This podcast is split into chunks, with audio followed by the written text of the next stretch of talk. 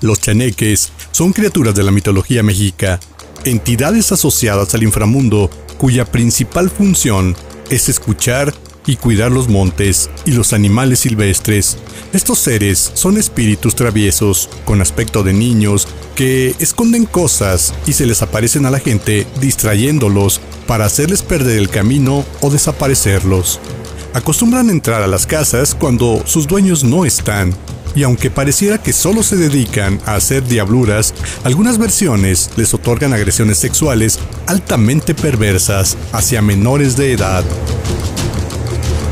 En el pequeño pueblo de Tula, en Hidalgo, México, una criatura había comenzado a aterrorizar a los residentes. Se decía que era un chaneque, un espíritu travieso que vivía en las cascadas de agua fría. Pero, a diferencia de las historias que se transmitían de generación en generación, este chaneque no era un bromista inofensivo. Los ataques de este chaneque, en particular, fueron rápidos y violentos, dejando a la comunidad en un estado de miedo y confusión. La gente del pueblo tenía miedo de salir de sus casas después del anochecer.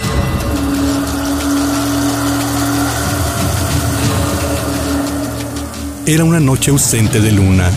Un par de adolescentes decidió explorar durante la noche los senderos que llevan hacia la cascada de agua fría, a pesar de las advertencias que diversas personas del pueblo les habían hecho.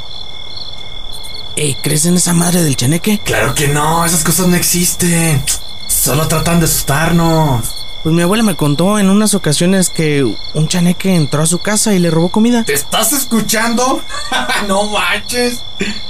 No seas menso. Fue tu abuelo. El ese se levantó en la madrugada porque no le alcanzaron las 17 quesadillas que se tragó, más el vaso de leche que le dio esa vieja. Cállate, imbécil, no hables así de mis abuelos. Lo único que sé es que la gente de aquí está muy preocupada por eso. Los dos adolescentes, que estaban bastante alejados del pueblo más cercano, seguían caminando por los senderos. De repente, escucharon un susurro en los arbustos. ¿Escuchaste eso? No fue nada. Yo, yo sí lo escuché, es por ahí. Te digo que no fue nada. Algo se movió. ¡Wey! ¡Vámonos! ¡Fuga, fuga, fuga! ¡Suéltame! ¡Suéltame! ¡Ayúdame! ¡Algo me está arañando! ¿Qué pedo? ¿Qué pedo? ¿Qué es eso?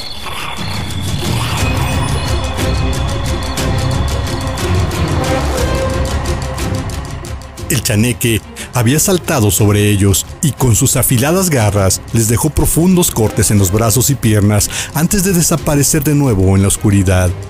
Los jóvenes regresaron al pueblo casi al amanecer y contaron lo que había sucedido a los habitantes, los cuales, atemorizados, decidieron imponer un toque de queda pacífico. Nadie saldría en la noche hasta que las cosas estuvieran calmadas.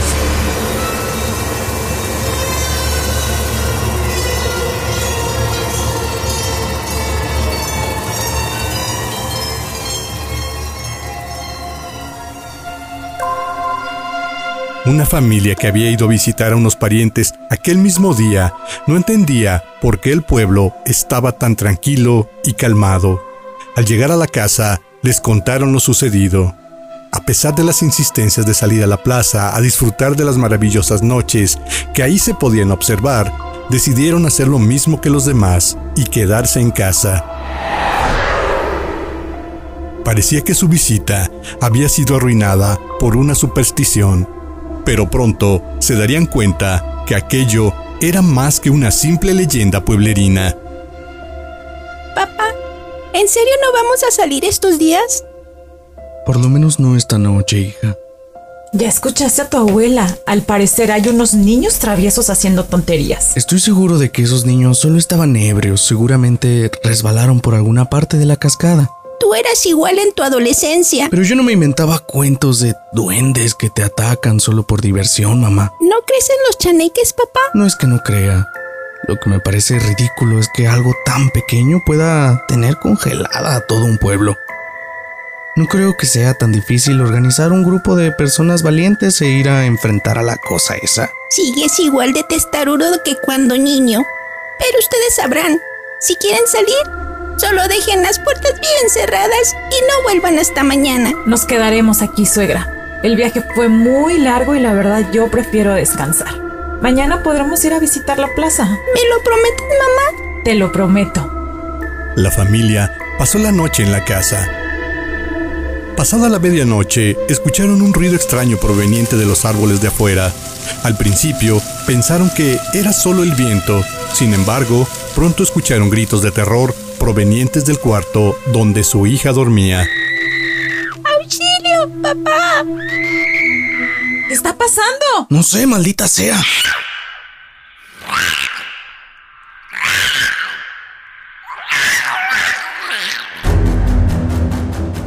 Saltaron de la cama y al intentar abrir la puerta estaba atorada. No puedo, maldición, está atorada. ¡Ábrela rápido, por favor! ¡Algo le está pasando a mi hija! Es lo que estoy haciendo. ¿Qué no estás viendo? El papá salió por la ventana. Entonces se dio cuenta que la puerta principal estaba abierta. Alguien había entrado. Al llegar al cuarto en el cual dormía con su esposa, una silla estaba empotrada contra la puerta. La aventó con furia y fue corriendo hasta el cuarto de la niña. De pronto se hizo silencio. La niña había desaparecido. No puede ser. ¡Maldición! ¿Dónde está? No sé, carajo. Ve a buscar a los demás cuartos. Los padres estuvieron buscando a la niña por toda la casa, pero no encontraron un solo rastro de ella. Entonces salieron al pueblo a pedir ayuda, sin embargo, nadie quiso socorrerlos.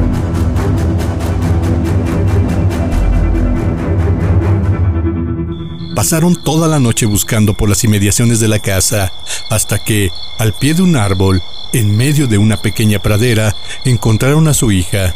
Estaba inconsciente. La niña fue llevada de inmediato al hospital. Cuando las enfermeras la examinaron, encontraron rasguños violentos y signos de agresión sexual en la menor. La familia estaba en shock. Una visita tranquila se había convertido en la peor pesadilla que unos padres pueden tener. Sin saber quién había podido hacer esto a su pequeña, la leyenda del chaneque resolvió aquel terrible suceso. Algo inédito estaba sucediendo, pues entendía que los chaneques solo atacaban de vez en cuando, y a pesar de llevar dos noches seguidas de agresiones, no pararían ahí, pues el tercer día, el asalto del chaneque fue el más brutal de todos.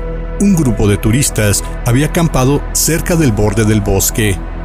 ¿Están seguros de que no hay problema de estar aquí? La gente del pueblo nos dijo que no saliéramos. La gente del pueblo es tonta. Por algo es gente de pueblo. Sus leyendas raras son solo alucinaciones. Además, solo vamos a acampar. Hacemos una fogata, quemamos algunos bombones y con suerte, alguno de nosotros coronará esta vuelta. Eres un imbécil.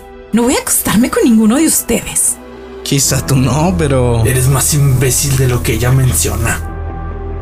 La noche marchaba de todo normal. Ellos contaban chistes y comían bajo la luz de una pequeña fogata. Al cabo de algunas horas se fueron a dormir. Sin embargo, algo espeluznante los haría despertar. ¿Qué está pasando? ¿Oyeron eso? Claro que sí. ¿Qué habrá sido? ¿Dónde está Juan? Uno de los integrantes había desaparecido. Cuando fueron a investigar, lo encontraron tirado en el suelo a unos metros de la casa de campaña. Tenía la garganta desgarrada y murió asfixiado por su propia sangre, la cual inundó sus pulmones sin que pudiera hacer nada para evitarlo. La comunidad estuvo en estado de pánico por semanas. Nadie sabía cómo detener a la criatura y muchos creían que estaba fuera de su control. Entonces apareció un hombre que se negó a perder la esperanza. Era un viejo chamán que había vivido en el pueblo desde que cualquiera podía recordar. Conocía las historias de los chaneques y sabía cómo comunicarse con ellos. Todos lo conocían como el médico brujo. Él les prometió calmar las calamidades de aquella traviesa y perversa criatura. Se adentró en el bosque y estuvo dando vueltas por varias horas, pues había pequeñas pisadas que parecían pistas, pero estas, en lugar de llevarlo a alguna cueva, tenían dirección hacia el pueblo, hasta que por fin encontró la guarida del chaneque. Yo te conozco. Pero entonces, un perro gigantesco apareció detrás del brujo. Los aullidos del animal hicieron temblar de miedo al chamán. El animal atacó sin piedad al viejo, el cual a duras penas pudo huir de la cueva entero. El perro le había arrancado casi todos los dedos de su mano y tenía mordeduras brutales en sus piernas.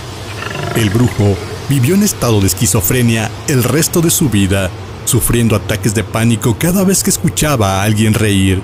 Aquel gesto de alegría se había convertido en un recuerdo perturbador, provocado por un pequeño ser despiadado que había desatado el pánico de una comunidad entera.